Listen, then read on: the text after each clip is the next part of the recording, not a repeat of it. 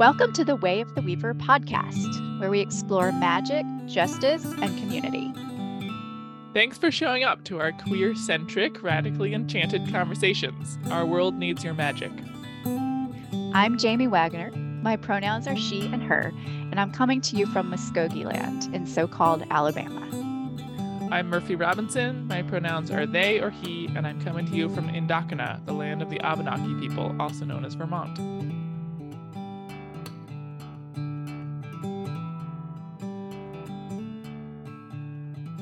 Okay.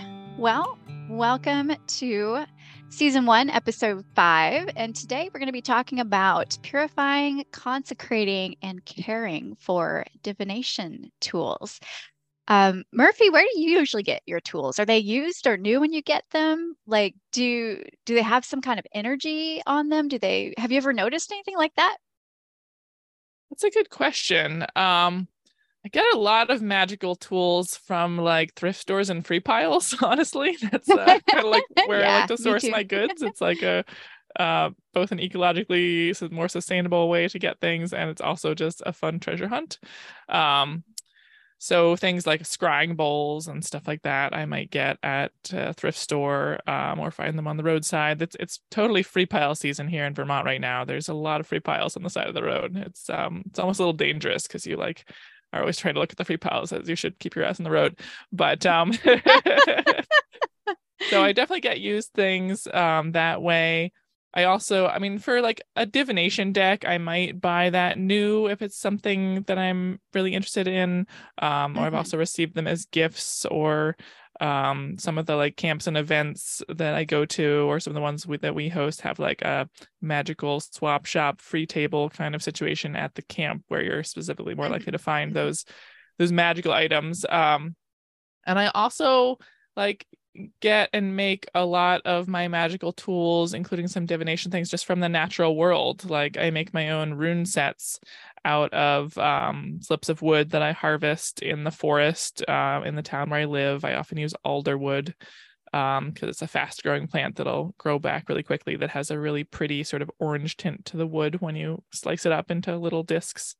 And then I would burn that into my rune set. So, you know, a combination of the natural world, um, thrift stores and and occasional new purchases. And um, you know, the stuff I source from the natural world, I'm I'm pretty in tune with the plant or the patch of rocks or whatever that I'm harvesting from. And so I'm usually taking things that feel like they have a good and positive energy to me and having some kind of like consent and gratitude process with the plant or the environment um, around harvesting that. So those I feel like are kind of good to go um, as soon as I'm bringing them home but things that I get from uh, a used source or even newly newly manufactured, I do feel like um, I, w- I always want to do some sort of little cleansing process on them to just like refresh their energy. I haven't I haven't dealt with tools that feel like they have a lot of bad energy on them, but I just um, you know it's sort of dedicating them to a new use and um, yeah. inviting them to like collaborate with me in this new intention for them. So that feels like a, a good good restart restart of their of their magical lives. Um, but Jamie, what about you? Have you where do you get your stuff and does it have energetic funk on it when you receive it? um well, like you, uh, I really like to thrift. I like make the rounds of my favorite thrift stores, you know, probably at least once every week week and a half. I love the treasure hunt of finding things. Um, so I found some of my magical tools that way. Uh, I also, you know, have inherited um, several little things from uh, you know, like when my grandmother like moved out of her big house and consolidated um, to live with my parents, and you know, just like my great grandmother who passed away a long time ago, like just things that have come to me uh, through those types of sources. And um, they never used them for, you know, magical purposes. but, you know, I love to, you know, I love to like repurpose them. You know, for example, I have this like really cool like little brass cauldron with like these elaborate little feet um, that was my grandmother's, and I use it to uh, burn incense now, and it's a great little container for doing stuff like that. So, yeah, um, I would say if they come in with funk, it's kind of positive funk. It's not, it's not, it's not bad funk. Um, but at the same time, I still go through the process of purifying them, cleansing them, and then, you know, um, consecrate them to a new purpose. Um, because I think uh, I was laughing with you when we were playing this episode about how you know it's no longer a candy like candy dish for Jesus. Now it's the um, you know the the bowl that I use to hold like my crystals and things on an altar. So yeah, just kind of repurposing stuff.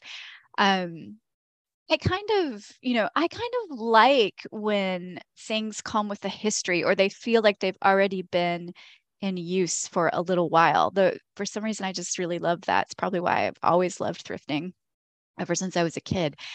Um, and I I don't really buy a lot of new magical tools. I would say that um, when I buy something new, it's usually because it's like a tarot deck that I love the art. You know what I mean? Like something like that. Um, because I'm quite creative and I make a lot of things. Um, I don't live in quite the setting that you do on the side of a mountain. but I often make things like, you know, if I'm making something like a protection charm for a house or for a friend, I often source it like from my own yard, right? From like little sticks that have fallen off the trees or, um, you know, seed pods that look interesting and, and can come, you know, kind of contribute to the energy that I'm looking for. So yeah, so I guess there's probably some similarities in where we both get our tools. um, so we're talking about this idea of purifying them. So purification is basically uh, just a way to say cleansing something. Um, Murphy, can you talk about that a little bit? Kind of like give us some more info on that concept. Yeah, if you want to con- cleanse and prepare something for to come into like your own magical practice after having whatever history it has had, whether that's with other users or just the history of being printed in a big factory in the case of a tarot deck that you buy new or something like that. Um, there's a few different common ways that people purify magical objects. Um, one is to put it in the sunlight or the moonlight for a while to intentionally place it in that, you know, sort of celestial light um, in order to just let that uh, recharge it and you know the sunlight is is disinfecting like when you dry your laundry in the sun it actually helps to yeah. disinfect it so there is actually like a um like a biological uh basis for that in some ways but also just the energy of these mm-hmm. um these bodies of these light shining bodies in the sky is is pretty magical um Another thing that people recommend for some types of things is salt water, soaking in salt water. Obviously, don't want to soak a tarot deck in salt water. That would be very bad for yeah, it. That would. um, but if you use like stone runes or you have a pendulum that's made of metal or stone or something water safe, um, or like some some L rods for dowsing or something like that, those could all be soaked in salt water. Um, if you live near the ocean, um, soaking them in ocean water is an ex- nice extra touch. Um, but I don't I no longer live near the ocean. Sometimes I go visit my family on the coast of Maine, but um, I can just make my own salt water anytime by getting some water and putting some salt in it and and letting things soak overnight. Extra points if you soak it in salt water in the moonlight. You know, we can double up on these things. double up, yeah. um and a lot of people also use some form of smoke cleansing. Um, mm-hmm. so the I mean the form of this that most people have encountered um, most commonly is the practice of smudging with white sage, which is specifically a Lakota tradition that not all Lakota want to invite other people who are not Lakota into. Um, so we discourage hmm. people from practicing cultural appropriation around these things. Um, and I actually have a, a, blog series on this specific topic that I wrote after um, going and helping the water protectors at Standing Rock for a couple of months. And we can link to that in the show notes if people want to, you know, if there's a new concept, if you want to know a little more about how cultural appropriation applies to specifically pagan magical practice, um, which is a thorny place for cultural appropriation. It's worth understanding. Yeah, yeah it um, is. It you is. can go go read more about that. Maybe we'll do a whole episode on it sometime. But um, I I am from uh, mostly descended from European ancestors, and so I like to use plants that were used by my European ancestors, and probably used for things like this. I mean the the evidence for exactly how people used herbs in a magical way is often pretty vague um, and pretty open to interpretation. But um, from the best we can understand, um, a couple of plants that would be really good for this are blue vervain and yarrow, which are both associated with divination and discernment and protection, mm-hmm. uh, or at least on the yarrow, yarrow end. And also mugwort is a really common magical um, herb to burn, especially specifically in the British Isles is where I've heard of it. Um, and it purifies and protects. And mugwort also carries a lot of energy around dreams and symbol, um, which feels very relevant yes. to divination work if that's what you're yes. what you're doing. and I actually have all three of these herbs growing in my garden here in Vermont. They grow like weeds. They basically are weeds, um, according to some people. um, but yarrow, mugwort, and blue vervain, all very easy to grow. Um, certainly in in the climate of the northeastern United States, it's pretty easy.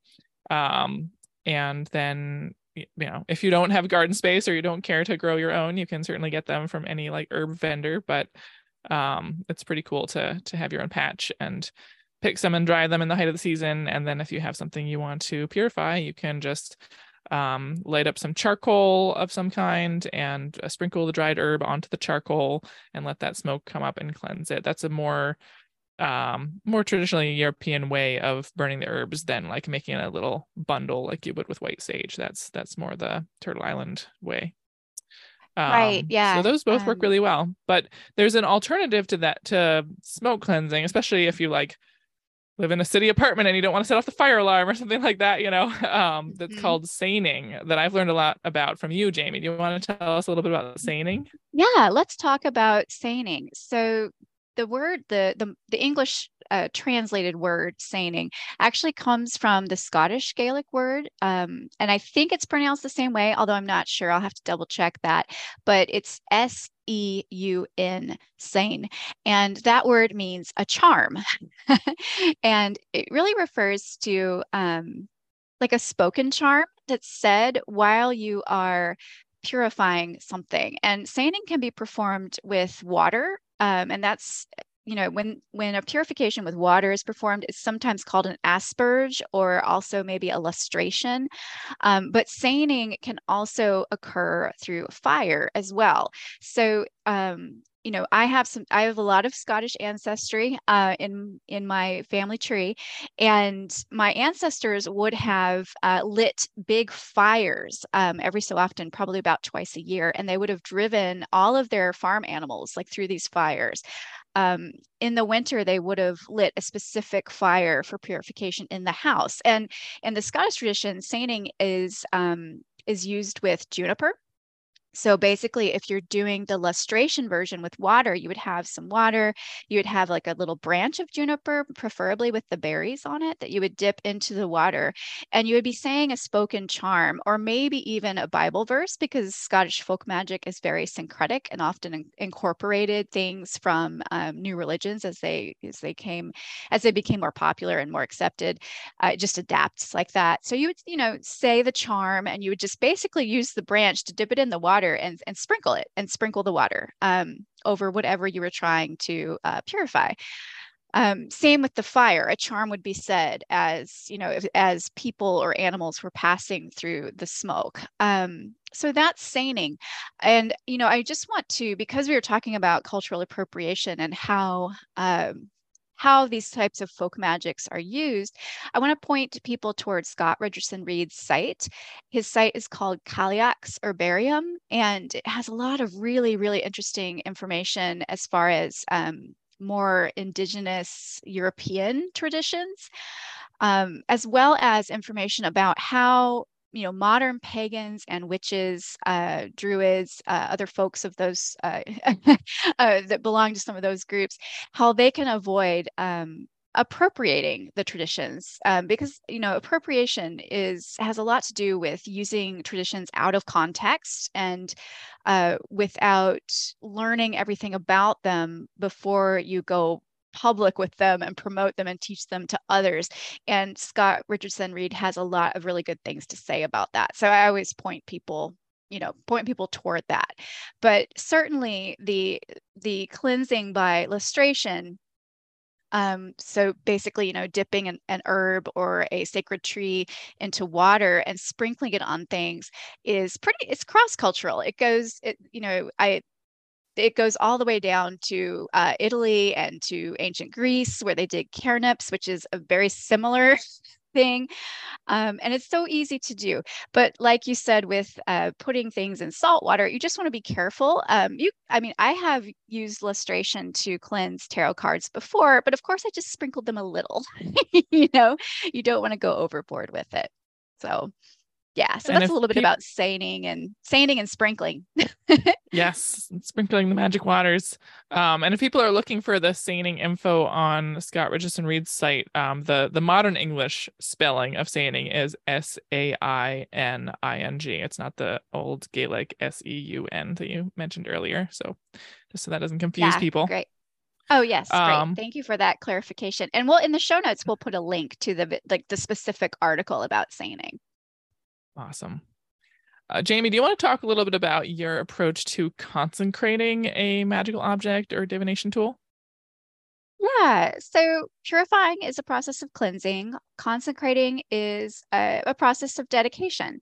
Um, and it's basically just kind of assigning um, you know sort of announcing yourself being in relationship with the tool and and talking with the tool and communicating in a ritual way in a magical way of what you know what the purpose is. Um, for example you know when i receive a new deck of tarot cards if i'm going to be using it to read for myself or others um, you know i want to go ahead and and consecrate it first. And what i do is you know i create sacred space. For me that means i cast a circle.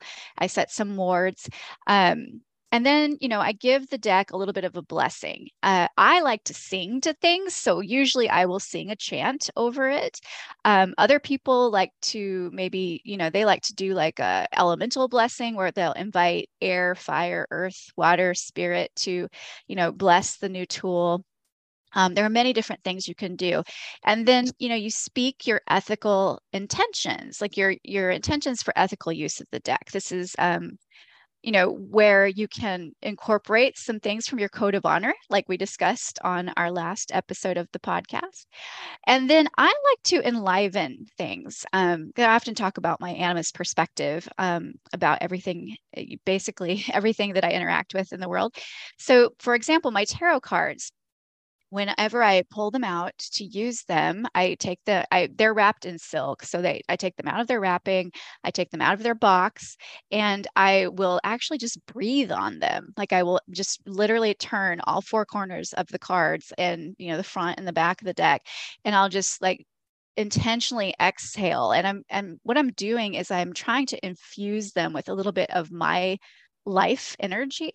And you know, I I, I'm kind of a romantic at heart, I guess. So I also give them kisses. I'll kiss the front and back of the deck and then I'll use them. And then when I want to put them away, I will do a similar thing when I put them away. And that's just kind of, uh, for me, that process, uh, it feeds energy into my tool, but it also recalls the ritual of consecration and the relationship that I made with uh, that specific tool uh, when I first received it. So that's a little bit. But do you have any other thoughts on consecrating your tools? Um, I think that just about covers it. I usually just do some little little acknowledgement when I first start using a tool. And sometimes it's not like a whole, you know, separate circle cast ritual or anything like that, but just um, a process of familiarization. Like if I get a new deck, I'm gonna like go through and look at every card and you know make sure they're not like sticking together like they do after the when they come out of the factory sometimes and just sort of like start to build relationship with them a little bit and then and do, do some kind of like formal like and now we will work together. And sometimes if I like if I buy a deck of tarot cards and I'm like not totally sure what my relationship to it is going to be, I might not actually do a consecration ritual before I use it a few times and like get a sense for it and like, oh, is this is this deck really going to be mine? Is this a deck that I'm going to just keep on hand for students to try out? Is it a deck I'm going to give away to a friend because it's not resonating with me? Um, so I don't feel like I have to do a consecration every time I like pick up a new tool, but if I'm planning to build a deep relationship, then that feels like an important thing to do. Yeah, totally. Yeah. I think I would agree with that. Um, you know, because I have, I, I, mean, I wouldn't say that I have like a huge amount of tarot decks, but I do have a few because, like I said, I like art, and so sometimes I, you know, get them because they're actually beautiful, and they're, and I just like to look at them. And those decks, I think you have a lot of tarot decks, Jamie. really? You think I have a lot? I guess I know other people mean, that have way more. Other people have more, but you have like at least 10, right? I don't know. I don't have time to like jump off uh recording and, and go count, but uh I will update we'll it in the back show in the next episode. I will, yeah, I will update it in the show Jamie notes. and then I will count after we're done recording and I will put it in the show notes and and people can judge for themselves whether it's a lot or not. That's great. But uh, what I was going to say is, I have not gone through a process of consecrating all of them because I don't really use all of them regularly, like you were saying. You know, and eh, the ones that I have gone through the ritual with and that I always animate when I use, I mean, those those are the, it, it's it's like I have a it's like having a close friend and having acquaintances, right? you know, totally. the consecration the consecration stuff is is usually what I do with you know those tools that I have a very close, uh, deep working magical relationship with. Yeah. uh, let's question, talk a Jamie. little bit. Oh, okay. Wait, I, am having an idea that I, I want to bounce off you. Um, how do we purify and consecrate tarot apps on our phones? oh, all right.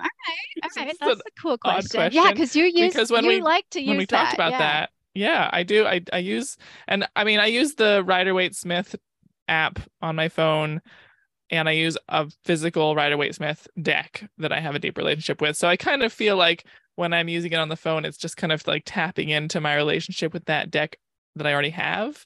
And I also like I've been I was recently at a friend's house and he had like three tarot decks and we wanted to do a tarot reading. So we were like, "Oh, which one shall we use?" And we ended up using the Rider Waite Smith one because we were both really familiar with it. So then I was having having a relationship with his Rider Waite Smith deck, which has the same images, but it's not the same actual physical deck as mine. So I I do feel like there is like I have a specific relationship with my physical deck, but there's a like sibling relationship with all of the other s- decks of the same kind um, that I can like tap into, and I feel like that's my relationship with the uh, the app on my phone. I don't know how to purify the app on my phone. I, I might just give up well, on that one, but actually, that's like a really interesting thing to think about. And like the first thing that I think of is so those images in the Rider Waite Smith deck by Pamela Colman Smith um, are so iconic. Like they they probably exist as entities at this point because like so many people have interacted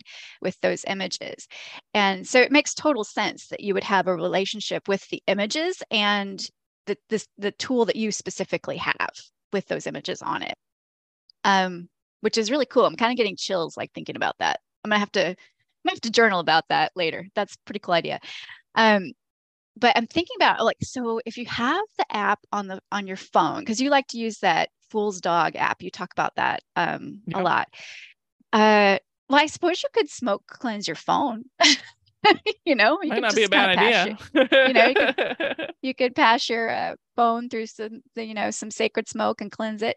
Um, the other thing I think if you wanted to like pure i mean consecrating the app would be pretty easy i would think because basically open the app and speak some words of intent right mm-hmm. um, mm-hmm. i think that that would be pretty easy to do i know someone who we you know we are talking about Khernips, which is you know a an ancient greek form of lustration um, they actually do Khernips on their phone through their through, through like messaging apps by using emojis what? so oh basically yeah yeah. So basically, they do it because to perform Khernips, you have a bowl of water and you light a, a bay leaf or a piece of uh, rosemary uh, on fire and you plunge it into the water uh, while it's burning. And so you're sort of that's that's purifying the water. And then you can also if you're using rose i like using rosemary because then you can use the little rosemary sprig to like sprinkle the water. But you could also use your hands. So my friend um, she on her phone will put like a little leaf emoji and a little fire emoji and then a little water emoji to represent the like little process of oh my of gosh that's amazing. Yeah yeah and we'll use that like in in messaging apps. So i mean you could try you could develop something like that for your own use. That's fascinating. That's really interesting. Well that was a fun tangent. Let's talk about care and maintenance uh, you want to speak to care and maintenance of magical tools? Yeah. Um, I try to store, particularly my divination tools, but any magical tools really, in a pretty intentional way. Um, you know, if it's like a, a, a card deck, um, I want to pick a bag or a box that will protect it from wear as I'm, you know, throwing it in my backpack and taking it wherever I'm going. Um, and a lot of people find it helpful to wrap their tarot deck in fabric. Um, and a lot of people like silk. Um, uh, many many books recommend white silk, but I don't think that the color is actually um, that important. Um, but silk has. Yeah, I don't find the color to be important. Yeah, I, I feel I like just... that gets into weird like racial dynamics too. Like, why is it? Yeah, why is white yeah, the good color? That's you know. No. Let's leave that one behind. Yeah. but um so but silk as a material is considered a spiritual insulator um that kind of protects the deck from whatever psychic energy is like floating around um like you know when when you and I are doing different magical practices and circles sometimes we'll wear silk like on our necks or on our heads to kind of help mute all of the psychic energy that's floating around if yes. you're dealing with deities yes. and things like that and so this is a similar thing with your tarot deck just wrap it in a little silk and it um you know silk is a very like energy intensive product to produce. You know all these silkworms have to mm-hmm. make their little cocoons and they have to get processed extensively. So i, I try to get used silk. I try not to buy silk new um just because that's a whole uh, ethical quandary yeah, in and of itself. Um, but there's often silk available, like little silk, like granny scarves at thrift stores, exactly. or you can get a silk shirt and cut it up and hem mm-hmm. it to make a um a little wrap for your for your deck, or you know maybe you even find some silk in a free pile. It's been known to happen. um, yeah, my the silk that is wrapped around my tarot deck is uh what what you mentioned, the little granny handkerchief. yep, they're great. They're great. Um, but if you don't have silk, I wouldn't sweat it too much. It's still nice to have like just any bandana or fabric scrap. Um, you know, natural materials are great, you know, cotton, silk, wool, leather, these kinds of things. But whatever you've got, it's nice to to wrap your deck in a little fabric just so it doesn't get all um sort of disorganized in its storage area and and and receive extra wear. Um and other i mean I like, like my root i think of oh, it as like a um Oh, I'm sorry. I, I, didn't mean to interrupt. I think of it as like uh, it's almost like a sleeping bag. That's what that's what I call Aww, it. Uh, sleeping bag because, for your deck. yeah, it's a sleeping bag for your tools because you're like putting them to bed and they can rest and they're covered up and they're safe in their little sleeping bag. totally. And and some st- tools are a little hardier. Like ru- the rune sets that I make, I make little drawstring cotton bags out of like old quilting fabric for those just to you know keep the set together and protected but it, they're not as delicate as as like paper products. Um and and in, and some some divination tools overlap with altar items like they're you might have like a, a rune disc that you keep on your altar that has a certain rune on it that you're working with or you might have a tarot card that you're just working with that energy and you're keeping that out on the altar. And for for anything on your altar you know take care of it you know dust your altar occasionally you know wash things that are getting kind of dirty. Um you know i live in a house with a wood stove so there's just always like dust on everything from the from the smoke that gets out. Um and um yeah just give them whatever care is needed or appropriate you know wipe them with a cloth or something like that. Um, and also listen for when they want to be switched out and take a break from being your altar item or when when yeah. you've worked with that energy long enough or if the the tool itself is seeming a little dull, maybe it's time to give it a break, wrap it up in a sleeping bag with its friends, and bring something else out. Um, and uh, yeah, care care for things respectfully. Um, and I think if you make the magical items in your life, if you treat your magical items in your life as you would treat a friend, then they will mm-hmm. do more for you in in return. Yeah. Yeah. Um, I, well, and I think you'll have an it, the because you have a better relationship the, it seems almost like there's an easier flow of magic or an easier flow of the divination or the inspiration or like whatever you're you know whatever you've consecrated the tool for and sometimes it is time to let go of a magical tool um and there's many different ways you can do that sometimes you bring it to the magical free table at a, a witchy gathering like weaver camp yeah. or whatever um but sometimes you know these things it actually feels like it's important to give it back to the earth um and that that is sort of a whole other process if it's time to not just pass it on but kind of like decommission it and dispose of it um, so I, I mean, I like to give it back to the earth or the waters or the fire if it's environmentally safe to do so. You know, if I've got mm-hmm. like mm-hmm. a piece of polished amethyst that I've used on my altar that I'm ready to let go of, I might like toss it in a nearby stream to become a, one of the pebbles in the stream bed because that's environmentally safe to do so. I don't know that I can think of a super fantastically environmentally friendly way to get rid of a tarot deck that you that you, other than other than giving it away you know um maybe you could bury it but it's just got a lot of like plastic coatings and dyes and like they're not super environmentally friendly things to to recycle in some way. So if you did need to yeah. actually throw something in the trash you just want to do so with care. Um like cleanse it first you know put it in the moonlight put it give it the salt water bath whatever um before you throw it away because like it's kind of like this non-consensual magic to have like your garbage man hauling around this trash bag that has this like very magical object in it that has whatever you know um energy on it that you were working with. And i think it's good to just clean up after yourself cleanse that energy and then if you need to just throw it in the trash then that's what you can do. What do you think about that? Well, yeah and i mean you may not want that energetic cord connecting you to the tool anymore either right? So if somebody else randomly down the line uh, picks it up and starts using it um, someone that you don't know you don't really want that connection right? So it's, it's good to just kind of close that relationship out. And you know um, i think it's just good spiritual hygiene right? But yeah, yeah. i agree with everything you say. Yeah. Um, a lot of things uh, it's just again because of like where i live i don't i'm not really close to bodies of water. Um, you know, I, I would have to drive to kind of get to different places.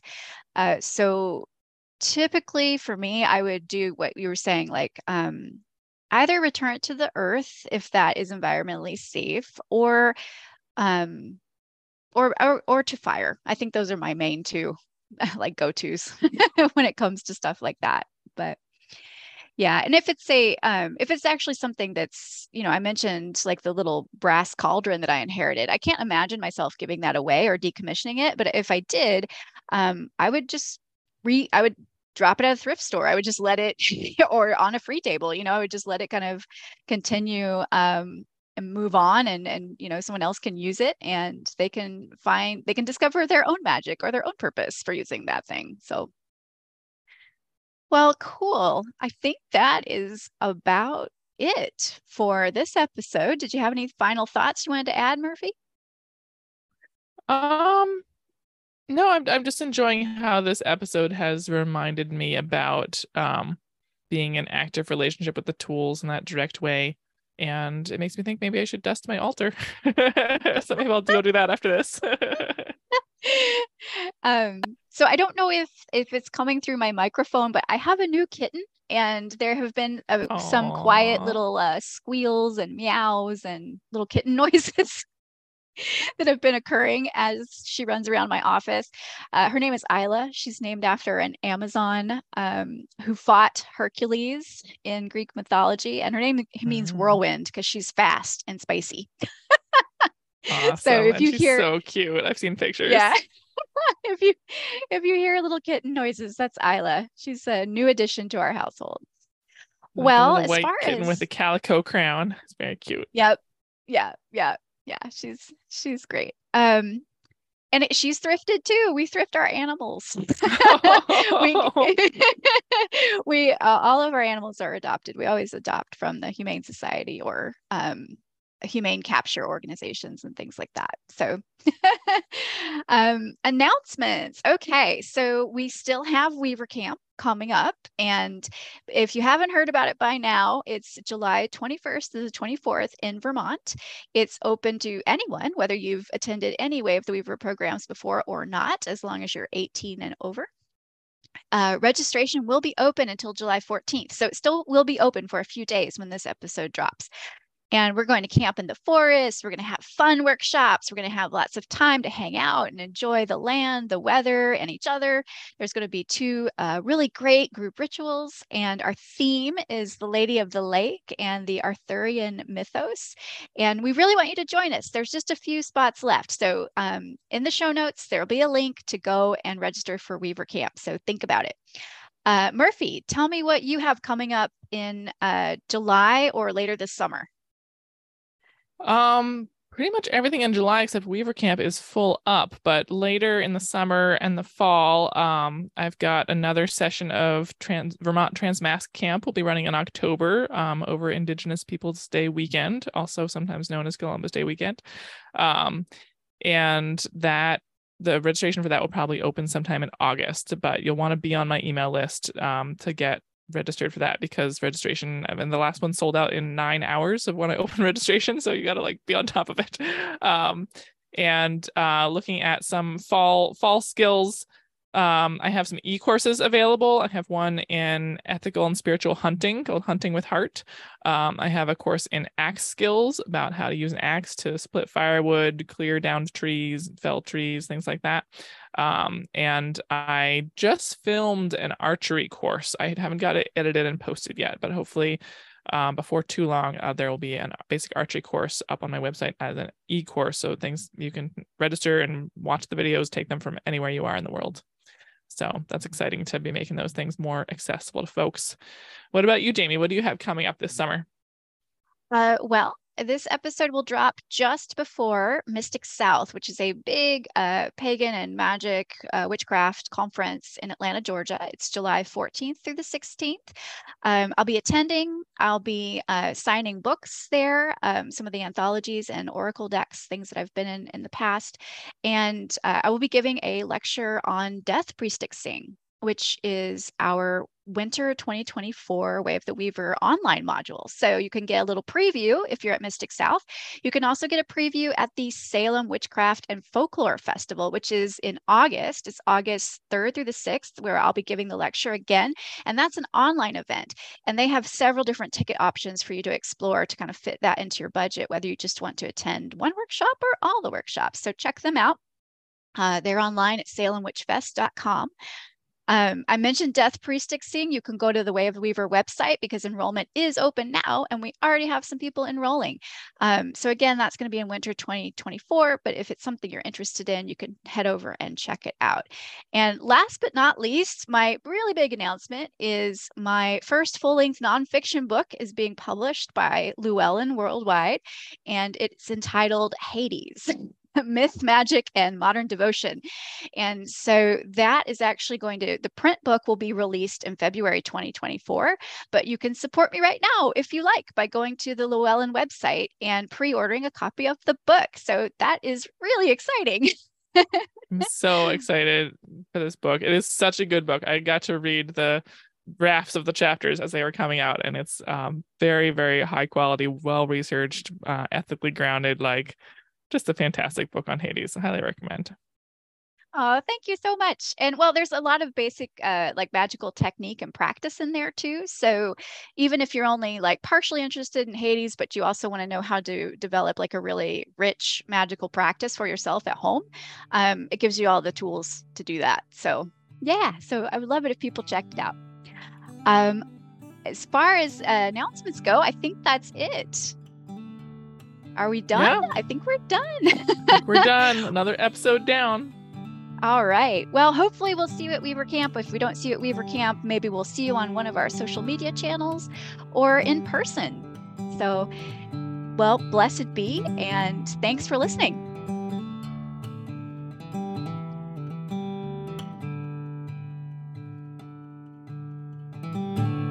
Thanks for joining us. You can learn more about Way of the Weaver programs at www.wayoftheweaver.com. If you like this episode, please share it with your friends. It also helps if you write us a review. Subscribe to this podcast so you never miss a new episode. They'll be coming out on or around the 13th of every month. Our theme music is by Fern Maddie, and you can find more from her at fernmaddiemusic.com. Remember that magic is real, present all around us, and a profound tool for justice and transformation. Use it well.